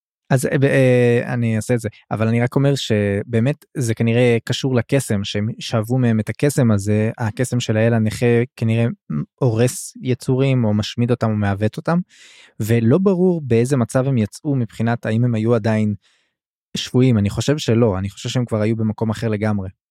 שבויים אתה בטוח לא, לא יצאו שבויים מזה זה אבל um, השאלה עכשיו מה תראה זה מראה שהם הם לא באו מעולם um, לפדות אותם זה רק מראה לך גם כן משהו לגבי הכוונות שלהם. זהו ואז אנחנו מקבלים את הדו קרב הגדול השני בעצם עם רולד רק שהפעם זה ברייס. וברייס עוד לפני זה הספיק כנראה לדבר עם קורו קאן על הדבר הזה או לתכנן את זה משהו. הוא הבין עם מי יש לו עסק הוא יודע שהוא חוזר לחיים שזה כבר נותן לו איזשהו יתרון בקרב. מה שהוא עושה בעצם הוא לא הורג אותו. למרות שכנראה שהוא היה יכול כי ברייס מסתבר וגם רואים את זה פה לוחם מצוין. ומה שהוא עושה הוא בעצם אה, קורע לו את הגידים ו- וחותך אותו ופוגע בו במקומות שלא יהרגו אותו אבל שמנטרלים אותו. מונטי פייתון והגביע הקדוש. כן אה, נכון. מונטי פייתון והגביע הקדוש כן לגמרי. כן. שהוא מקצץ לו את כל האיברים. just a flesh wound. we'll call it a draw. כן כן כן אבל אבל גם בקיצור זה זה באמת uh, מראה כמה הוא לוחם טוב שהוא יכול מסוגל להילחם בו בצורה ש, שעדיין הוא ינצח אבל גם לא להרוג אותו בדרך וזה ממש אה, אותי זה הגניב. כן אגב גם פחד גם פחד אה, פיר אמר בהמשך שאם הוא היה נאלץ להילחם בברייס אז הוא בטוח שברייס היה מנצח אותו כלומר. זה באמת כנראה אחד הלוחמים הכי טובים שיש. כן, כמו כן. גם כן הוא, הוא אומר לו גם כן שהוא רואה אותו עושה את זה אומר זה הפתרון. למה לא חשבנו על זה למה נשים את זה פשוט נעשה את זה נזרוק אותו לאיזה פינה לתוך איזה קופסה וזה הכל, לא צריך מעבר לזה כלום, לא צריך להתעסק עם רולד. פשוט לא להרוג. אגב, והוא גם אמר את זה קורקן, אמר לו Don't kill him, זוכר שכבר דיברנו על זה פרק קודם, אמרנו, הוא כן, אמר כן. לו אל תהרוג אותו. אז הוא התכוון בעצם לרולד, ואנחנו לא הבנו את זה כל כן. כך. ומה שמעניין עכשיו זה שהוא באמת השאיר פה דילמה מעניינת מאוד בשביל האדורים שהם עוד מעט יתמודדו איתה כי פתאום יש להם אופציה אולי לא ללכת עם רולד ואולי כן חנן מוסג יכול לחזור לשלטון או משהו כזה אבל לפני זה בואו רק נדבר על הסוף של ברייס כי הוא קצת מוזר וקצת עצוב. המלך בעצם לפני עוד uh, הקרב הזה נתן לו לשתות מהיין שלו ומסתבר שהמלך לא חשב שהם הולכים לנצח. אז הוא פשוט כבר הרעיל אותם הם uh, שתו רעל בעצם וברייס uh, מורעל הוא בעצם מתחיל את הקרב הזה כבר כשהוא כשהרעל זורם בעורקיו. אני לא חושב שזה נכון אני חושב שמי שנתן את הכוס זה ניפדס נותן לו ולמלך. אחרי שרולד מנצח הוא לוקח כוס ושותה.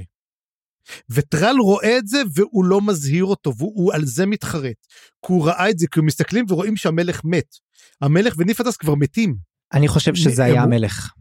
אני חושב שזה היה המלך אני לא חושב שניפדס בגד בו. לא, ניפדס לא בא לבגוד בו, ניפדס נתן למלך ולא. ניפדס גם מתאבד, ניפדס לא שורד את כן, הקרב. כן, כן, כן, אני חושב שבעצם הייתה פה... ניפדס, יש להם שתי כוסות, שתי כוסות בלבד הוא נותן, ואז, ואז בגלל זה גם הוא צוחק עליו, אומר לו, אמ, אתה חשבת, אמ, הוא צוחק עליו, איך קוראים לו, אמ, חנן מוסג, אומר לו, המלך שלך ידע, למה נלחמת, המלך שלך ידע שאתה לא... הוא לא האמין בך בכלל, בניצחון שלך. בגלל זה הוא נתן לכם לשתות. את הדבר הזה, וברייס הוא מחזיק ביד, כי אחרי שהוא קורע את כל הגידים, רק אז הוא לוקח כוס לשתות. הוא לא שותה לפני זה. בגלל, ואז בעצם, ש, ושואלים, מי עשה את זה? וטורודל בריזד אומר, זה כנראה אני. אני דחפתי אותו לשתות.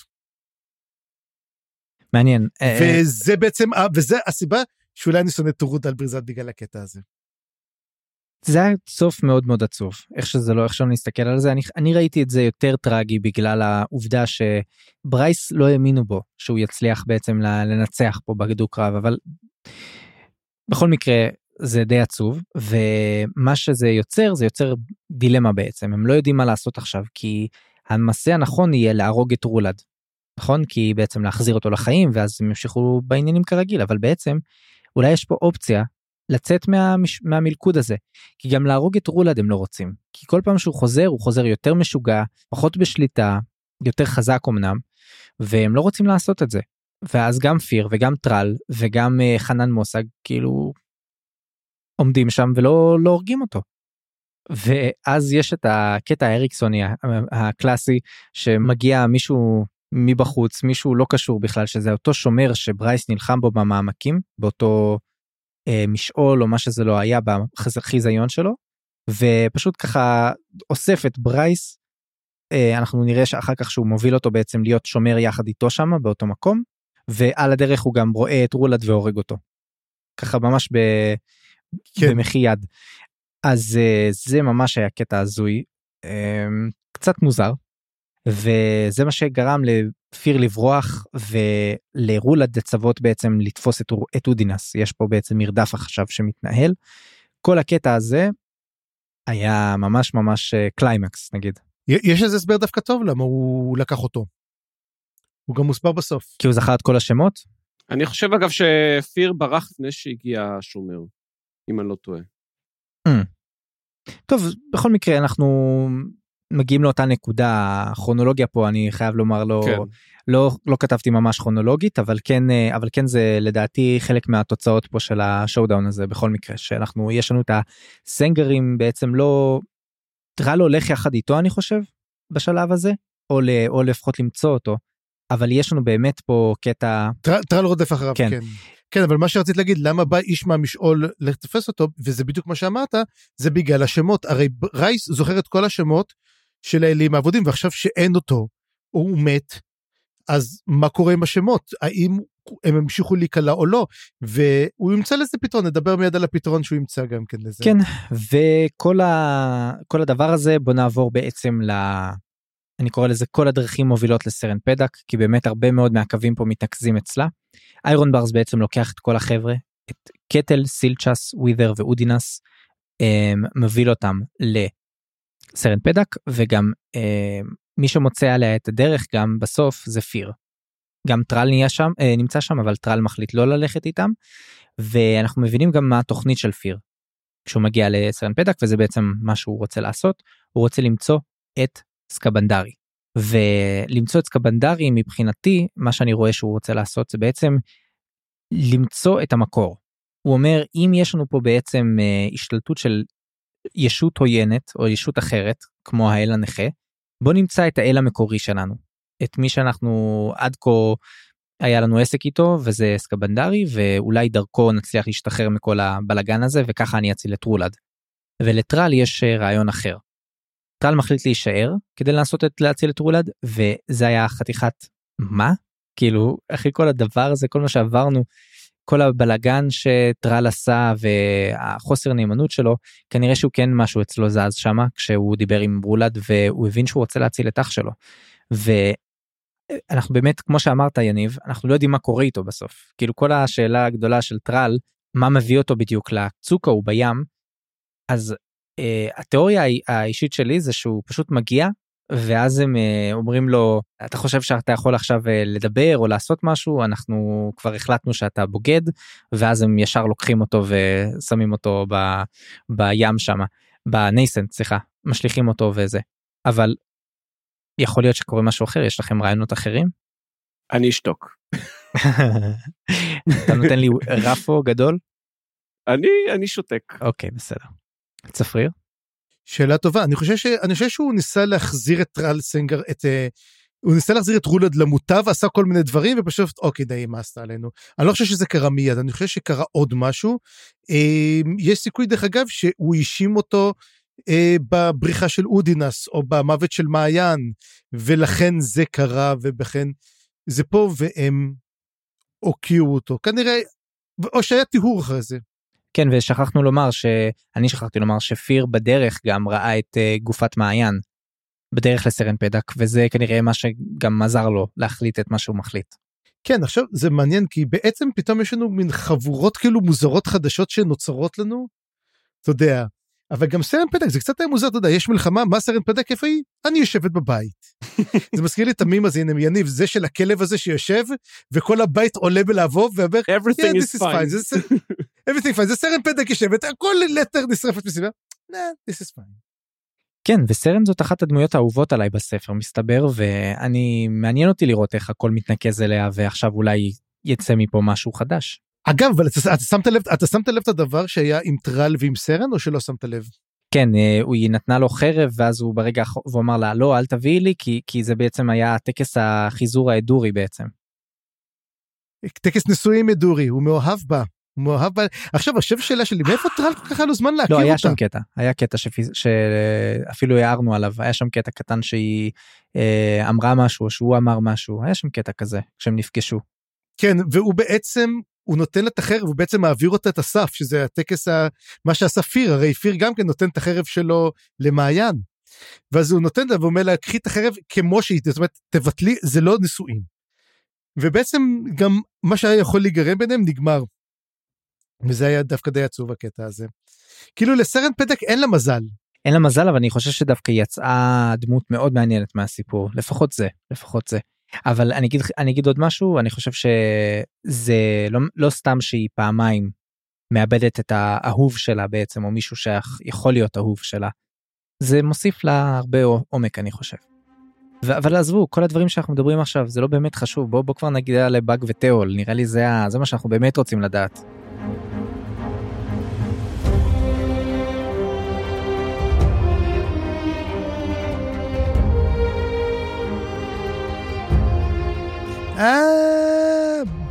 תשמע, הקטע עם באג ותהול זה היה קטע כל כך כיפי. כי קודם, לא, לא, לא שתהול חוטף מכות זה כיפי, אבל הוא בעצם מכיר אותו, ואז מגיע מייל, מייל, מגיע באג, ולמעשה משמיד אותם, איזה 13 אדורים פשוט זורק אותם קיבינימט, עושה להם פוק. ואז אומר לו, ובעצם אז הוא מודה אכן שהוא מייל, מה שאומר The least worst secret of all, ו... פה אני אגיד לך משהו, אני לא יודע אם שמתם לב לזה, אני שמתי לב, אני פשוט נקרעתי. ואז הוא אומר לו, תגיד לי, ואז מגיע טורוד, אה, טורודל, אה, איך קוראים לו? יש את, עוד אחד, טורודל שם, נכון? תרדל. ואז הוא אומר, איפה הוא נעלם? כי הוא בא להילחם, הוא אומר, אני שלחתי אותו למעמקים. ואני אזכיר לכם, אם אתם זוכרים, טיסטה דור אחד, שגופתו נשטפה על החוף מהקרקעית, ואמרנו, מאיפה הבן אדם איבד את כל הלחץ? מהקרקעית הים. אז חבר'ה, תרדל, הנה הוא, ואני פשוט, אני נקרעתי מצחוק, אני מודה לקח לי, oh my god. אני חייב להגיד שאני קראתי את זה בפעם השנייה, רק עליתי על זה. כי פתאום אמרתי, אוי ואבוי, זה הוא! אז הנה, זוכרים שהם הגיעו ומצאו שם אותו, זה, הנה הוא, תרדל. זה עדיף ממני, אני, אני גיליתי את זה רק עכשיו. אה, אוקיי. בן כמה היית שגילית שתרדל הוא בעצם הטיסטה אדור שנשטף על החוף? רק ילדי ה nineties ידעו את זה. וואו. רק לגמרי. תשמע, מה שעושה בעצם אריקסון הוא בספר הזה נותן לך את כל הפרטים בעצם זה פרולוג שנותן לך את כל הפרטים לכל מה שקרה עד עכשיו למעשה אנחנו מתחילים עכשיו בדף נקי לחלוטין. ואז בעצם תיאול מדבר עם באג ואומר לו תגיד לי באג מה, מה עשית את זה? זאת אומרת לו תשמע אתה, אתה נצח אתה אל למה אתה עושה את זה? הוא אומר לו תשמע לחיות נצח זה כזה שעמום טוטאלי. הוא אומר לי אבל התקופה איתך הייתה הכי כיפית שהייתה לי באמת. היא מאוד מאוד מאוד נהניתי שמה. אז אומרים טוב מה הולכים לעשות עכשיו אז אומר מה שעושים כל יום הולכים להשמיט את הכלכלה זאת אומרת זהו זה הבנו שזה נגמר האדורים הולכים להשתלט אבל אנחנו הולכים להמשיך בתוכנית שלנו. ואז הוא אומר לו תשמע ובאג אומר לו אני רוצה להשכיח ממך בעצם את הכל. ואתה מבין רגע מה הוא לא ידע הוא לא ישכור את כל הדברים האלו כי הוא לא רוצה בעצם שידע על המוות של האחים שלו. לא יזכור את זה ובסוף של דבר נראה לרגע שכאילו הוא באמת שכח את הכל, אבל זה לא, הוא לא ישכח את זה ממנו, והוא אמר לו, אני, ואז הוא אומר לו בעצם, הסוף של זה, אומר לו, אני סוף סוף יכול להתאבל, באמת. אבל מה שכן עשה, היה פה קטע, כי בדיוק לפני זה מגיע אותו הם שומר המעמקים. הוא מגיע אליהם ואומר לו, מה אני אעשה בעצם עם ברייס? ואז הוא אומר לו, טוב, תעביר את הזיכרון לתהול. ותהול מקבל את כל הזיכרונות של ברייס, וברייס לא מת, כי ברייס הופך להיות עוד שומר המעמקים, בנוסף לאותו שומר, אני א', שמח קודם כל באמת שברייס לא מת. עזוב מת, מת זה לא חשוב, העיקר יש לו ג'וב. יש לו גם. יהיה לו מה לעשות. כן, הוא לא מובטל. הוא לא, הוא לא יהיה חלק מהתרסקות הכלכלה האדורית, וגם כן תהול בסוף, אתה יודע, נראה ש... האמת זה נגמר שתהול ובאג, אתה יודע, כזה, כמו ש... אני לא יודע אם הספר התחיל עם תהול ובאג, אני לא חושב שהוא התחיל עם תהול ובאג, אבל הוא כאילו, הוא מסתיים עם תהול ובאג. ואתה יודע כי הם באמת הגיבורים של הספר. הפרק מתחיל ונזכר, בעצם... הפרקים האלה מתחילים ונזכרים עם תהול ובאג. כן. ותהול ובאג ככה מגיעים ואומרים כאילו, טוב, זה מה שהולך, ההדורים השתלטו, ההדורים ניצחו, למרות שדרך אגב גם כן, איך קוראים לו, חנן מושג ישב על הכס לכמה רגעים, הוא גם כן ברגע שרולד קרא הוא כאילו התיישב על הכס, ואז בסופו של דבר אחרי שרולד מת, אז טרל בא ופשוט זורק אותו מהכס, אומר לו, זה לא המקום שלך שם, כאילו, כל אחד רוצה רק לשבת על הכס, וכן, רולד הופך לו את הקיסר. ותשמע, זה מעניין מאוד, אתה גם כתבת משהו מאוד מדהים, שאני לא חשבתי על זה בעצם, על הזיכרון, האם זה הדילמה של סרן פדק, כאילו, האם אתה רוצה לשכוח או לא, אף אחד לא בוחר בדרך של שכחה. כולם רוצים לזכור, ולמרות שהיחידי שזוכר משהו ועושה לו רע זה דווקא רולד. רולד זוכר כל פעם מה שקורה לו, והוא, וזה גורם לו לשיגעון. האם גם הם בדרך לשם או לא? אני רק רוצה לומר, לא, לדעתי הזיכרון שלהם הוא אחר לגמרי, הרבה יותר אה, בריא ו- ואמיתי. וגם, רולד לא ממש זוכר, הוא יוצא משפיות. אני חושב שמהר מאוד אנחנו רואים שזה לא באמת סוג, אותו סוג של זיכרון. ואני רק רוצה לומר, אני חושב שהעניין של באג וטרול, הזיכרון הוא לא רק העניין של האובדן של האחים שלו, אלא גם העובדה שהקשר ביניהם שהוא כל כך חזק והוא כל כך אמיתי למרות הצחוקים, השאלה היא האם הם יצליחו להמשיך להיות בקשר אחרי זה. כי אם באג הוא אל עתיק, רב עוצמה ואתה יודע, אומניפוטנט, ויש לנו מהצד השני את uh, תהול, איך הוא יכול להמשיך לעשות את עצמו כאילו המאדון שלו והוא המשרת שלו? אין לו בעיה אני חושב, אתה יודע, אני חושב שזה פשוט, לטול פשוט לא יהיה אכפת, הוא יקבל את זה. לקח להם זמן להבין את זה. בהתחלה זה לא היה ברור ואני חושב שהשאלה על הזיכרון מחיקת הזיכרון היא גם קשורה לזה זאת אומרת אולי תמחק לי את הזיכרון כדי שנוכל להמשיך את החיים שלנו ביחד. כאילו כמו אתה יודע אה, מעכשיו כלום לא יהיה אותו דבר בעצם אבל הם כן מצליחים למצוא דרך אה, וזה מה שמעניין אולי המעבר של השמות נתן לתיאול איזושהי חשיבות בפני עצמו. ו... אני חושב שבסוף זה מה שחשוב וגם אגב זה ענה לנו על השאלה המאוד מאוד מגניבה של איך הם שרדו את כל השנים האלה כשהם אכלו אתה יודע נעליים וצמחים כן. אה, וחתולים מתים ואני יודע בסוף פשוט באג אה, שמר עליהם בחיים בעזרת, בעזרת הכוחות שלהם שלו וזהו. כן. עדיין אבל איך בגלל זה צריך לשבת גם על כיסא עם רגל אחת גם כן יש רפרף כי מה, מה באמת, מה באמת שחשבתי צריך שלוש, שלוש רגליים באמת. כן, ואנחנו בעצם הספר הזה, זה בעצם סיום הספר, רק נגיע לאפילוג, שקשור בעצם ל... קשור, לפ... הוא מתקשר לפרולוג שלנו. דבר ראשון, אנחנו מגיעים למין סצנה חמודה קטנה של שני נסיכי הקנרילה, שהם תפסו את, הש... את, ה... את ה... אותו פורקרולה סייל, זרקו אותו לבור, והם אומרים, טוב, מה נעשה איתו? טוב יאללה בוא נשתין עליו. תשמע אני לא יודע כל כך איך להכיל לא ידעתי איך להכיל את החלק הזה כאילו. לא, הם עושים את זה בשביל לבדוק מה העומק. כן. זה משחק כאילו של ילדים קטנים אתה יודע. אני לא בטוח כן, גם ש...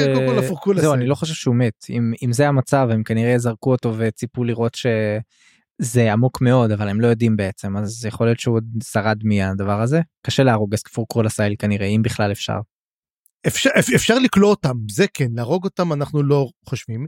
דבר אחר, ואז מגיע בעצם ווית'ל שמתפלל למייל, ומייל מגיע, מייל באמת מגיע עם ספינה ואומר יאללה חבר'ה, rescue mission, לוקח אותו, את סנדלת אה, קורלט, לוקח אותה, אומר להם יאללה הולכים, אומר יאללה סעו, אתה יודע לנסוע בסירה, אומר לו כן, אומר לו מה איתך?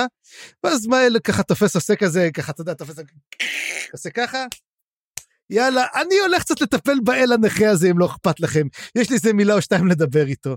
ונראה לי שעכשיו אני מבין למה הוא השתעל מאז.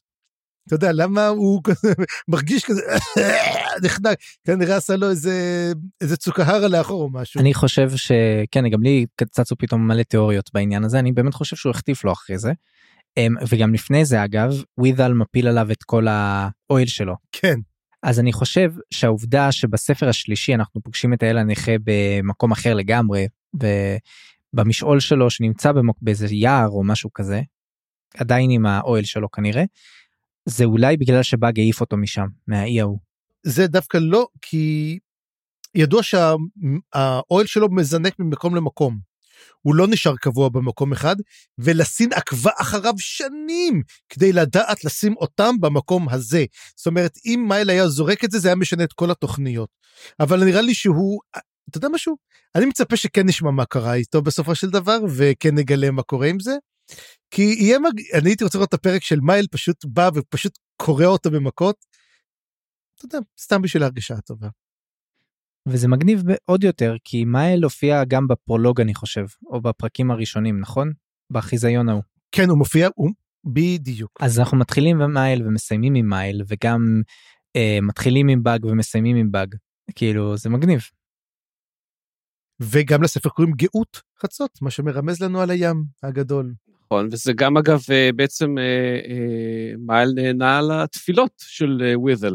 הוא הרי ב... בסופו של דבר כן למרות שהוא לא למרות שהוא לא רוצה כל כך הוא לא אפשר הוא לא אפשר לא, הוא אמר חבוב אם לא היית כל כך מעצבן כאילו באתי בשביל שתפסיק להתפלל משהו כזה. כמה אתה מתפלל כן. בסדר יאללה נו אני בא הנה. זה כזה depiction נפלא של של אה, פולחן ואלוהות זה ממש מגניב. כן. אמ, טוב אז בוא יש אז זה, זה סוף זה סוף הספר וזה סוף הספר החמישי ועכשיו אמ, קח אותנו חיים לסודות הנספחים. טוב האמת שקצת קצת אכזב אותי הסודות והנספחים אני מרגיש שהספר הזה נתן לנו הרבה הרבה חומר uh, בפני עצמו. ואני רוצה שאחרי הסודות והנספחים גם נדבר קצת בכללי סיכום של הספר אבל בוא נגיד רק דבר כזה. Um, מה שהיה מגניב בנספחים האלה קודם כל שהיה מלא מקומות מה שאין בדרך כלל באמת השקיעו שם המון אה, עמודים לתאר מקומות ו- ושמות שלהם וכולי זה אולי בגלל שהספר הזה באמת ב setting שעומד בפני עצמו כאילו לא היה שום הכנה לדבר הזה היינו צריכים לקבל המון מידע אז כנראה שהכניסו את זה שם. אבל אין פה ביותר מדי דברים. דבר אחד שכן שמתי לב אליו שהיה מעניין זה שסקבנדרי מתואר כאמורלניס וזה אני חושב שזה מידע חדש לא היה עד כה. ו... אה, מה זה אמורלניס? אני לא יודע מה זה אבל זה קשור לקוראלד אמורלן כמובן. זה הזכיר לי גם את uh, אנומנדר ואנומנדריס כאילו זו אותה שפה אולי או אותו מקור של השם או משהו כזה אותו קישור. ודבר אחרון uh, היה שם כמובן שוב את כל התיאורים של העריכים והמאחזים.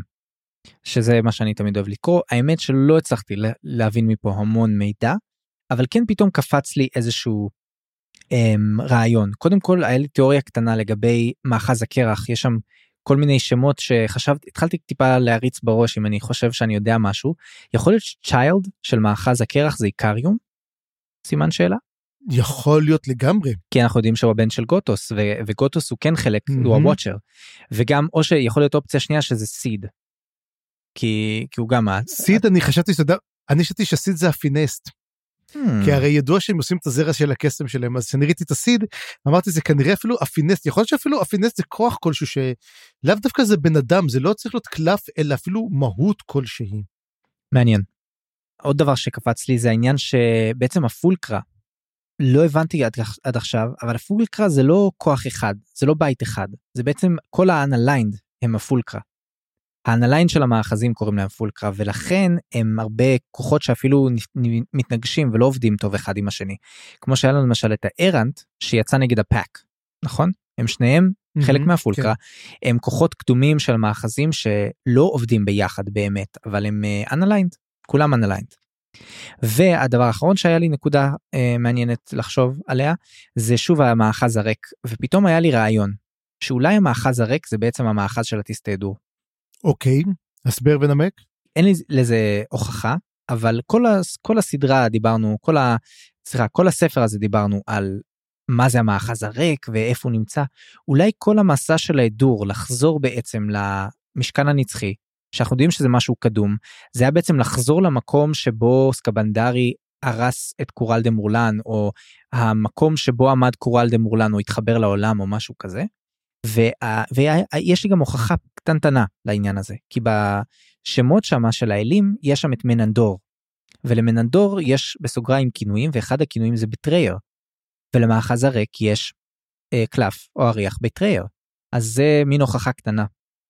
תשמע זה מעניין זה מעניין וצריכים לחכות ולראות את זה אבל המאחז הריק הוא לא ריק כי הרי אה, האמת הוא כן ריק אף אחד לא יושב עליו אבל אז מי הוא בעצם, איפה יושב פה, אתה יודע, קלנבד, איפה דנסר יושב פה? לא יודע, אנחנו גם לא יודעים אם, אם המאחז הריק זה הכס הראשון, כמו שחשבנו, או משהו כזה. כאילו, כמה זה מתחבר לקלפים של האזף ול... אנחנו פשוט לא יודעים. תוציא את הוויסקי, תוציא את הוויסקי. פשוט לא יודעים, ואין לשתות. תוציא את הוויסקי. טוב, אז אה, אם אין לכם... אה, וויסקי לא פטל יניב, וויסקי. יש לכם... נגמר, נגמר. בסדר. נגמר, זהו. תגידו, אה, לכם היה איזה שהן תיאוריות, משהו לקשור ל- לגלוסרים, או... כי אני יצאתי קצת מאוכזב, אני ציפיתי שיהיו דברים יותר, יותר... האמת היא שאני הסתכלתי פשוט היה במאחז העזת היה שם מייסון ונזכרתי בכל הקלפים ואתה יודע זה האמת שאתה מסתכל בעזת'הולד נראה שהעזת'הולד הוא מין. אתה יודע מין הליין של הקלפים אתה יודע, זה כל כך מורכב הקסמים ואני מחכה כבר שאתה יודע יהיה לנו כבר את הסינכרון הזה שכבר נקבל עליו יותר מידע. כן. גם כן אבל גם כן היה גם דברים מאוד מעניינים גם uh, במאחז הדרקונים. יש שם גם כן את שותה הדם יש לך את מעצב הדרכים. אתה יודע האמת אני חושב שמעצב הדרכים אני חושבת אולי זה קרול. כי הוא בעצם מעצב את הנתיבים שבו הגיוני הוא הגיוני. יוצר את ה... ואנחנו יודעים שהוא דרקוני גם. בדיוק. למרות שגם יש את גייט את השער אולי הוא השער. אתה יודע כל כך הרבה אופציות. אה, גם כן הרבה הרבה הרבה אופציות. ואני מחכה תשמע אני כבר מחכה כבר לספר הבא ולגלות מה קורה.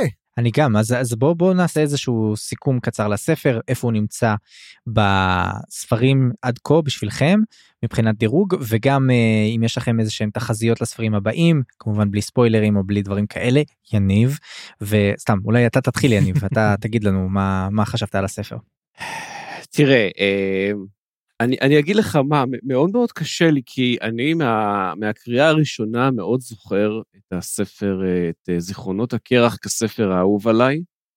אני חייב להגיד שבקריאה השנייה אה, אני מאוד מאוד מתלבט.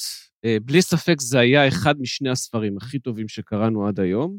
זה וזיכרונות הקרח בתחרות מבחינתי מאוד מאוד קשה, אה, אבל אני חושב שהוא עבר אצלי למקום הראשון. אה, באמת, אני, קודם כל אני חייב להגיד למען הסדר הטוב, כן, אני מאוד אוהב את ובאג, ומאוד אהבתי את הקווי העלייה שלהם, הם קוראים. אני פשוט, אה, אה, זה, הרגעים שחיכיתי להם זה הרגעים עם חנן מושג, עם רולד, עם כל מה שקורה אצל האדורים. זה בעיניי עד היום קו העלילה הכי מעניין שהיה בכל הסדרה. זה מבחינתי מה שעשה לי את הספר הזה ושם אותו במקום הראשון. אז מה אתה רוצה שיקרה בספרים הבאים אם כן? כאילו אתה רוצה שזה ימשיך עם איתם עם ההדורים או מה? אה, אני, אני לא, פה אני, אני ממש, כל, כל מילה שאני אגיד זה יהיה ספוילר, חבל. אה, סבבה. אז uh, ניקח את, ה, את המילה שלך שהיא לא מילה וכן uh, מה, ש, מה שאני יכול להגיד יהיה טוב. ומה יש לך לומר על הצפריר על הדירוג? מה שאני אומר יהיה רע, במלא זה לא הולך טוב, הולך רק רע. זאת אומרת, אתה לא יכול באמת לאהוב דמות, תשמע. Um, אני חייב להגיד שהספר החמישי תהול ובאג um, היה ספר, הוא בשבילי תהול ובאג. אני אגיד לך, יש לכל ספר את הנקודות עוצמה שלו, את הנקודות הירודות שלו. הספר הזה יש לו מעט מאוד נקודות ירודות.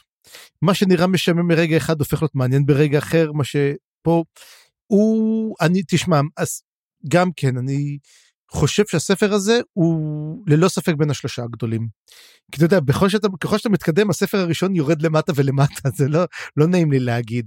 אבל גם כן, אתה יודע, אמ, חלק דברים גדולים, הוא מאוד טוב, תשמע, אם אני נותן לו ציון מ-1 עד 10, הוא 8, 8, 8 וחצי. ומה אתה חושב שיהיה בהמשך?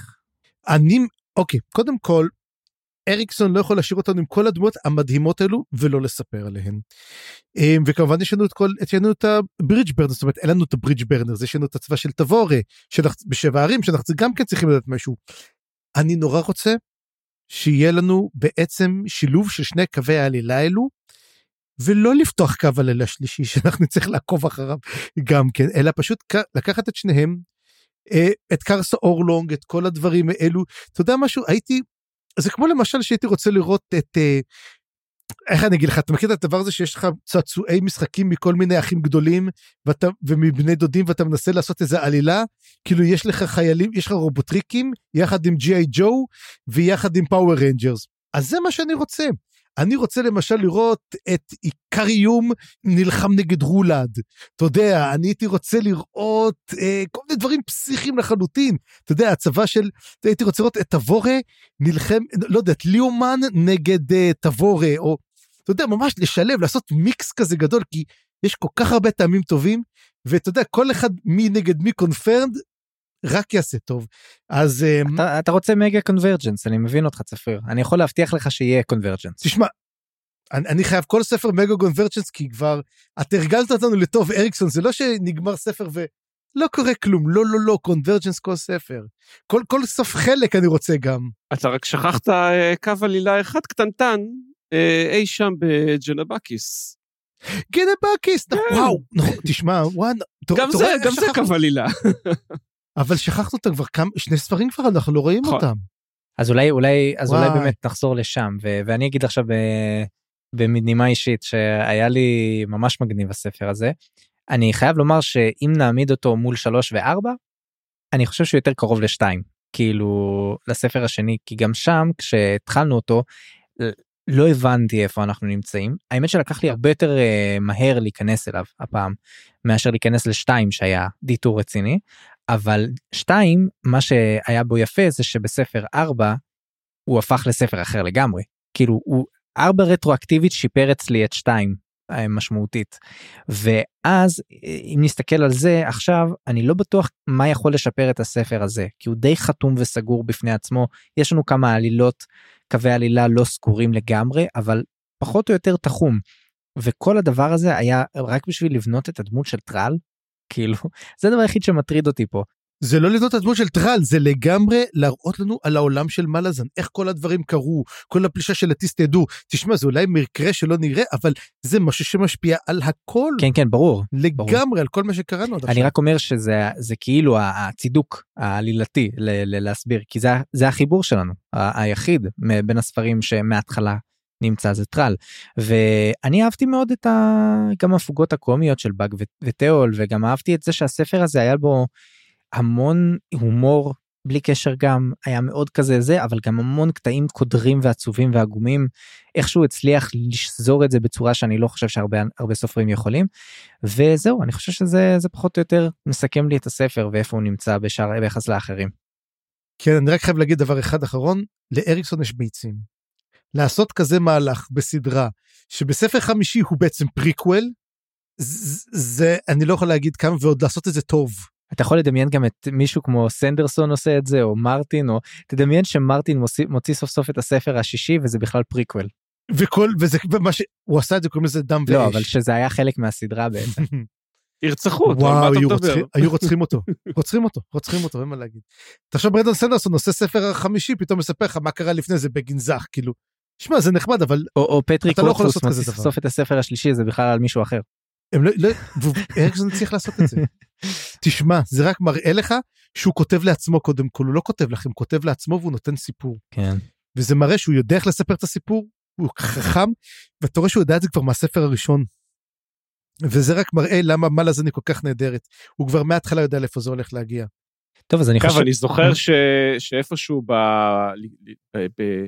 בפרק הראשון או השני של הפודקאסט של... על הספר הזה, שצפריר אמר, אה, כן, אני כבר מחכה כאילו שנסיים את, ה... את החלק הראשון של הספר מתוך הארבעה, ואז כאילו נחזור לקו עלילה הרגיל, כאילו שכבר נראה איך אנחנו ממשיכים וכזה, אני יושב ואני מקשיב ואני אומר, הו-הו, Oh my אני sweet לא יודע מה summer מחכה child. לך.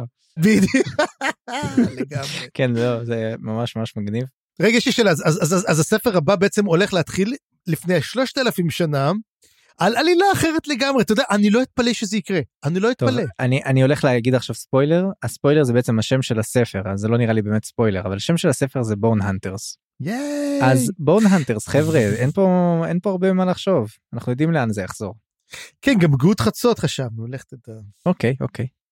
אז אה, זהו חברים, נראה לי שזה הזמן טוב לעצור. אה, נודה לכולם, לכל המאזינות והמאזינים שעזרו לנו ותמכו בנו והאזינו לנו עד הסוף של העונה החמישית. אנחנו נתחיל כמובן את העונה השישית בקרוב, צפריר עוד מעט יגיד לנו באיזה מה אנחנו נקרא, אבל אה, אני רק רוצה לומר שוב תודה לכולם, יהיה לנו איזשהו pledge drive קטן ב Buy Me a Coffee, מי שירצה לתמוך בנו, לזרוק לנו איזה כוס קפה חביבה, אה, אנחנו מאוד מאוד נודה לכם, וזאת גם הזדמנות להודות ליניב שהצטרף אלינו ושהוא מאזין שמחה הדוק. גדולה. ושהוא אה, כותב את התקצירים של הפרקים בקבוצת הדיון בפייסבוק וזה שהוא עכשיו גם מגשר בערוץ הדיסקורד החדש שלנו אז אני מאוד מאוד אשמח אם גם תצטרפו לערוץ הדיסקורד יש לינקים בקבוצת פייסבוק תודה לכולם שהאזנתם וזהו לעת עתה. בפעם הבאה נקרא את הפרולוג ועד הפרק השני, ונתחיל את האל בעל אלף האצבעות, החלק הראשון בספר ציידי העצמות, הספר השישי בסדרה. אני חיים גורוב גלברט. אני צפרי גרוסמן.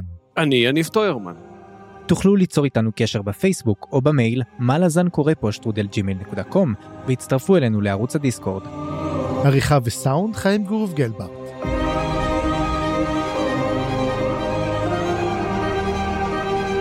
הצטרפו אלינו לדיונים בקבוצת הפייסבוק מה לזן קבוצת קריאה. תודה שהאזנתם וניפגש בפרק הבא.